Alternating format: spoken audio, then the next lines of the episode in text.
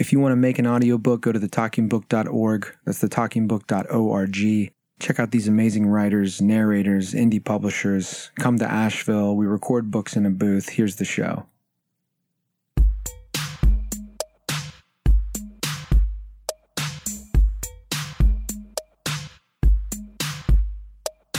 Hey, everybody, this is Chris Hartram. The summer is in full effect here.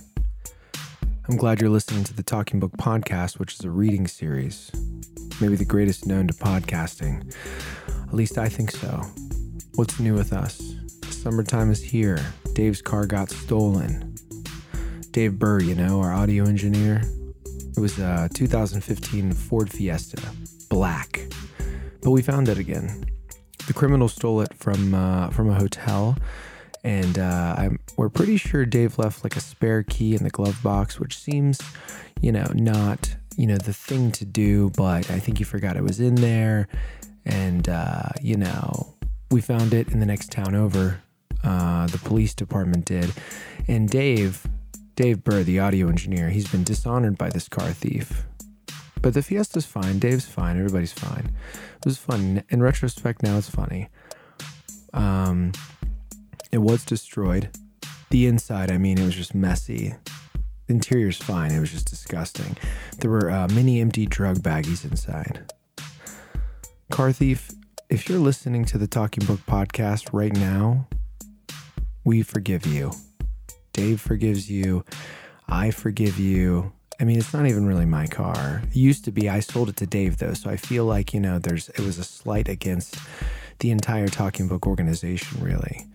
Uh, but just don't steal um, our Ford Fiesta, the Talking Book Ford Fiesta again. Um, it's really all we have. Um, but anyway, uh, besides that, we're here today with a reading from Duncan Birmingham. His new book is called The Colt in My Garage, and it's forthcoming from Maudlin House in August. Duncan was the writer uh, and executive producer for the show Maron about Mark Maron. You remember that show?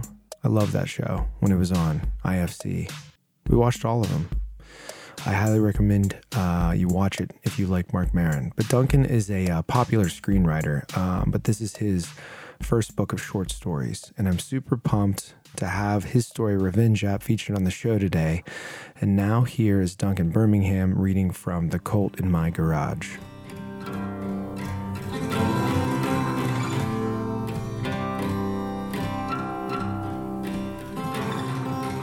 Hey, this is Duncan reading the Revenge app. The plan was to meet at a coffee shop on Miracle Mile. He arrived early and was surprised to find her already there and looking more or less like her photos. They exchanged an awkward smile and an even more awkward hug. Thank God she was the right height, more or less. They discussed their different travel routes to get to this coffee shop chosen because it was more or less midway between their residences and then assured each other that they never, ever did things like this, i.e., used apps for dating. Nora saw Gordon wince at the term dating and she regretted using it. Or whatever this is, she clarified. She explained dating wasn't something she'd been capable of lately either, but she was trying to normalize what they were doing, or at least planning to do. They had both been broken up about a year. After briefly swapping heartbreak stories and comparing emotional war wounds, Gordon suggested they get right down to it. As per the app's suggestion, he had brought personal effects of Annabelle's in the trunk of his Prius. He also had multiple pages of dialogue and scenarios he typed up in a saved file he now felt comfortable enough forwarding to her. Nora said she'd done the same and hoped her ex fiance Stevo's clothes fit him. As she spoke, Gordon held his phone close to her face to compare it with a screensaver photo of his ex, Annabelle. He was satisfied, more or less. It was a good fit, at least as good a fit as he was going to find in the greater Los Angeles area. Three days later, they met at Gordon's apartment downtown. Nora was dressed in the black spaghetti top and capri pants Gordon gave her in the coffee shop parking lot. She'd gotten a French manicure and done the smoky eye thing he'd had so much trouble articulating. He poured her a glass of rosé with three ice cubes, and she sat on the same corner of the futon Annabelle had. Nora knew her lines, too. She was good, and Gordon caught himself wondering if she had any acting experience. It all proceeded much like that night three months ago, except this time when Nora got to Annabelle's part about there really being nothing more for them to say, instead of Gordon countering that there was a lot more to say and that this was coming out of nowhere. And they both just needed to take a step back and talk this through when they weren't so run down and tired. And besides, he'd already bought their plane tickets to his cousin's wedding in Cabo. And why would she do this? Because he was so fucking crazy about her. Instead of barreling through all that in a quivering voice and palming away tears while watching his girlfriend walk out the door, Gordon instead shrugged coolly, ordered, ordered Nora slash Annabelle to remove her panties, and then had her right there on the futon. Gordon had warned Nora that post ravaging he would curtly ask her to leave his studio apartment, maybe even muttering something along the lines of, Don't let the door hit your ass on the way out while he stretched out on his futon like a lion sunning itself after a big kill and clicked on the flat screen as a way to get closure. But instead, Gordon improvised, holding her tight as can be for hours, muttering, I love you over and over into her blonde locks, smelling like the creme de coco he had instructed her to shampoo with. Nora had done such a stellar job as Annabelle that Gordon had the jitters for his debut as Stevo. He never had a nickname before, and the form fitting v necks, gold colored crucifix, and straw boater's cap that were Stevo's signature vibe made him uncomfortable. As planned, Nora was making patty melts for lunch when Gordon, as Stevo, stumbled through the front door of her Mar Vista condo while spoiling his appetite with the last bite of a filet of fish sandwich. Gordon proceeded to strut around as instructed, chewing nicotine gum and drinking cheap port out of a ceramic mug that read Bikini Inspector. The dialogue was challenging too. Off color jokes, lots of railing against rampant government spending and cursing the cat. Nora would widen her eyes at him to remind him to diphthongize his vowels like Stevo's northern Wisconsin patois. During their ensuing argument in the kitchen, Gordon broke it to Nora that this dog won't hunt anymore, by which he meant their eight year relationship. But before Gordon could recite any more of Stevo's folksy dialogue, Nora slapped the nicotine, gum out of his port stained mouth and kneed him in the groin. Already queasy from all the drinking and fried fish he was mildly allergic to, Gordon sunk to the peeling linoleum and sheltered his face from a storm of kicks, stomps, and spit. He swallowed a mouthful of vomit just before Nora dropped to her floor to tug his Zumba pants down and place them inside her. Driving home on the Santa Monica freeway later, Gordon rated his performance an 8 and his lovemaking a 5, which was fine because Nora said Stevo averaged a 4. It gave him something to aim for. For the next two weeks, they crisscrossed the city, braving the traffic to visit each other's respective residences, role playing their scenarios before plunging into spasms of intercourse that left them both spent, bruised, and in Gordon's case, hyperventilating and nauseated. Occasionally, like when Nora stubbed her toe or got her car towed, or when Gordon's condom split, they broke character. But for the most part, they treated their dates with the utmost seriousness. You're the best Stevo since Stevo, Nora told him, helping him sponge off one afternoon. She confessed that despite what she said at their first meeting at the coffee shop, Gordon was not her first Stevo proxy. She had been on and off the app since she ended their engagement a year ago. One guy had the look, but he couldn't do the accent. One guy had the accent, but didn't drink enough. One guy hum Bach, when he came, and Stevo would never do that, she explained. Wow. And one guy, I think, was only pretending that he was heartbroken, and then I look like his ex, which is such a violation. She shook her head. It's like, get on a different app, asshole. That's shitty. And that's not the case here, Gordon assured her. Oh, I know, I know, she said. Since Annabelle left, there hasn't been a morning I haven't thought about dumping a bottle of painkillers in my cream of wheat. I have the bottle and everything. Expired, but I don't think that matters. Oh, I know. I know, honey, she repeated.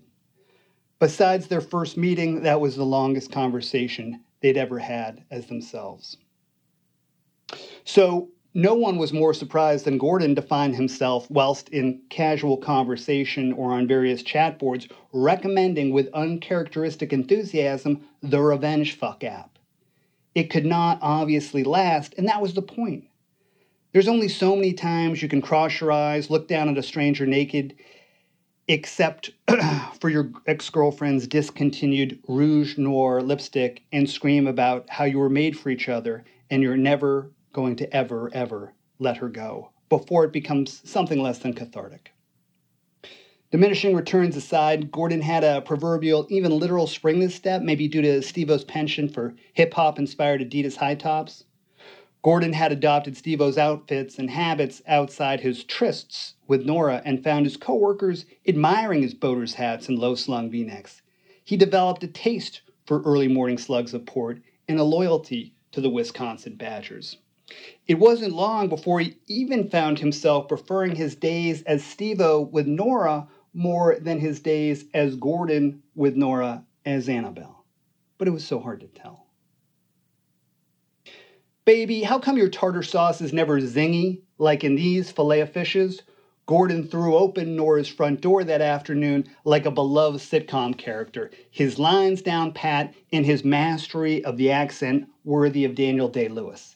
It had been a month since that first awkward coffee, and he was beginning to think his fish allergy was cured. But instead of coming out of the kitchen with a plate of patty melts, Nora hopped up from the couch. Her hair was wild, her sundress half off.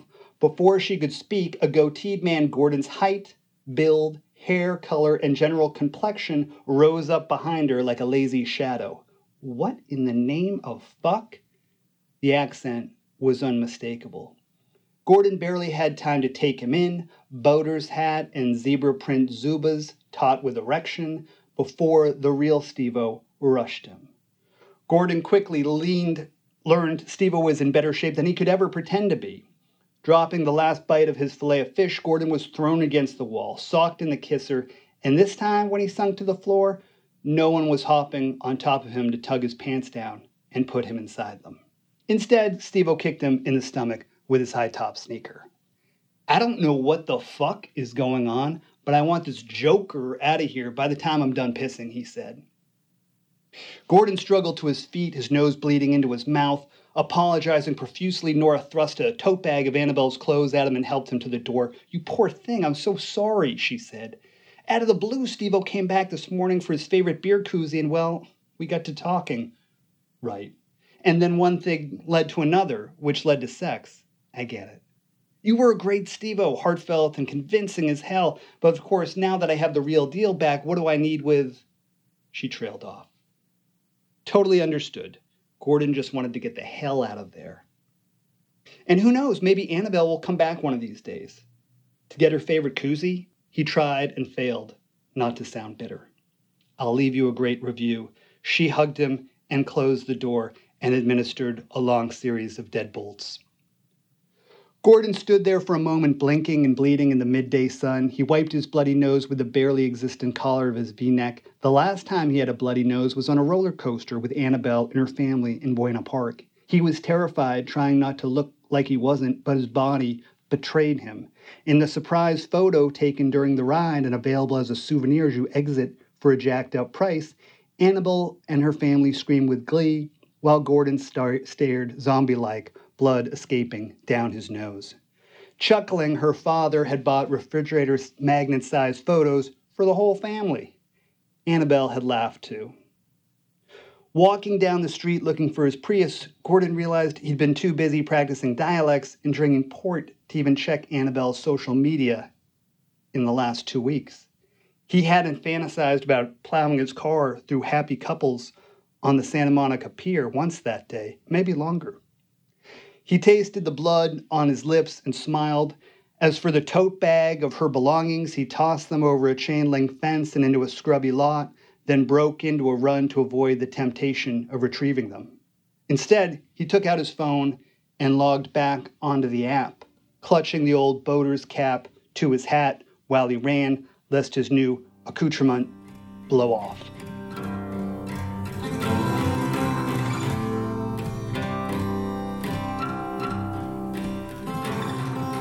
That was Duncan Birmingham reading The Revenge App. Duncan Birmingham is a writer and a filmmaker in Los Angeles. He's been a writer and producer on numerous shows, including Maron with Mark Maron on IFC. His book of short stories, The Cult in My Garage, comes out in August from the fine people at Maudlin House in August. Look out for it. Thanks for listening to The Talking Book. Go and get the full length audiobooks from authors like Scott McClanahan, Elle Nash, Sam Pink, Brad Phillips, William Boyle, Anais Nin, Chelsea Martin, Bud Smith, Brian Allen Ellis, Alex Higley, uh, many more wonderful writers that you love. TheTalkingBook.org, you can find more episodes like this. You can write me. You can write us about the Ford Fiesta. Coming out next is uh, Sleepovers by Ashley Bryan Phillips written and read for you by Ashley Bryan Phillips. It sounds amazing. I kid you not. She was amazing in the studio, and uh, it's coming soon. I can't wait. But anyway, I hope you're all having a great summer. I hope nobody stole your Ford Fiesta. Look out for Duncan Birmingham's book. And uh, yeah, see you next time. Love you. Like a bishop who has forsaken sympathy, chasing sister squares. I was lit before I knew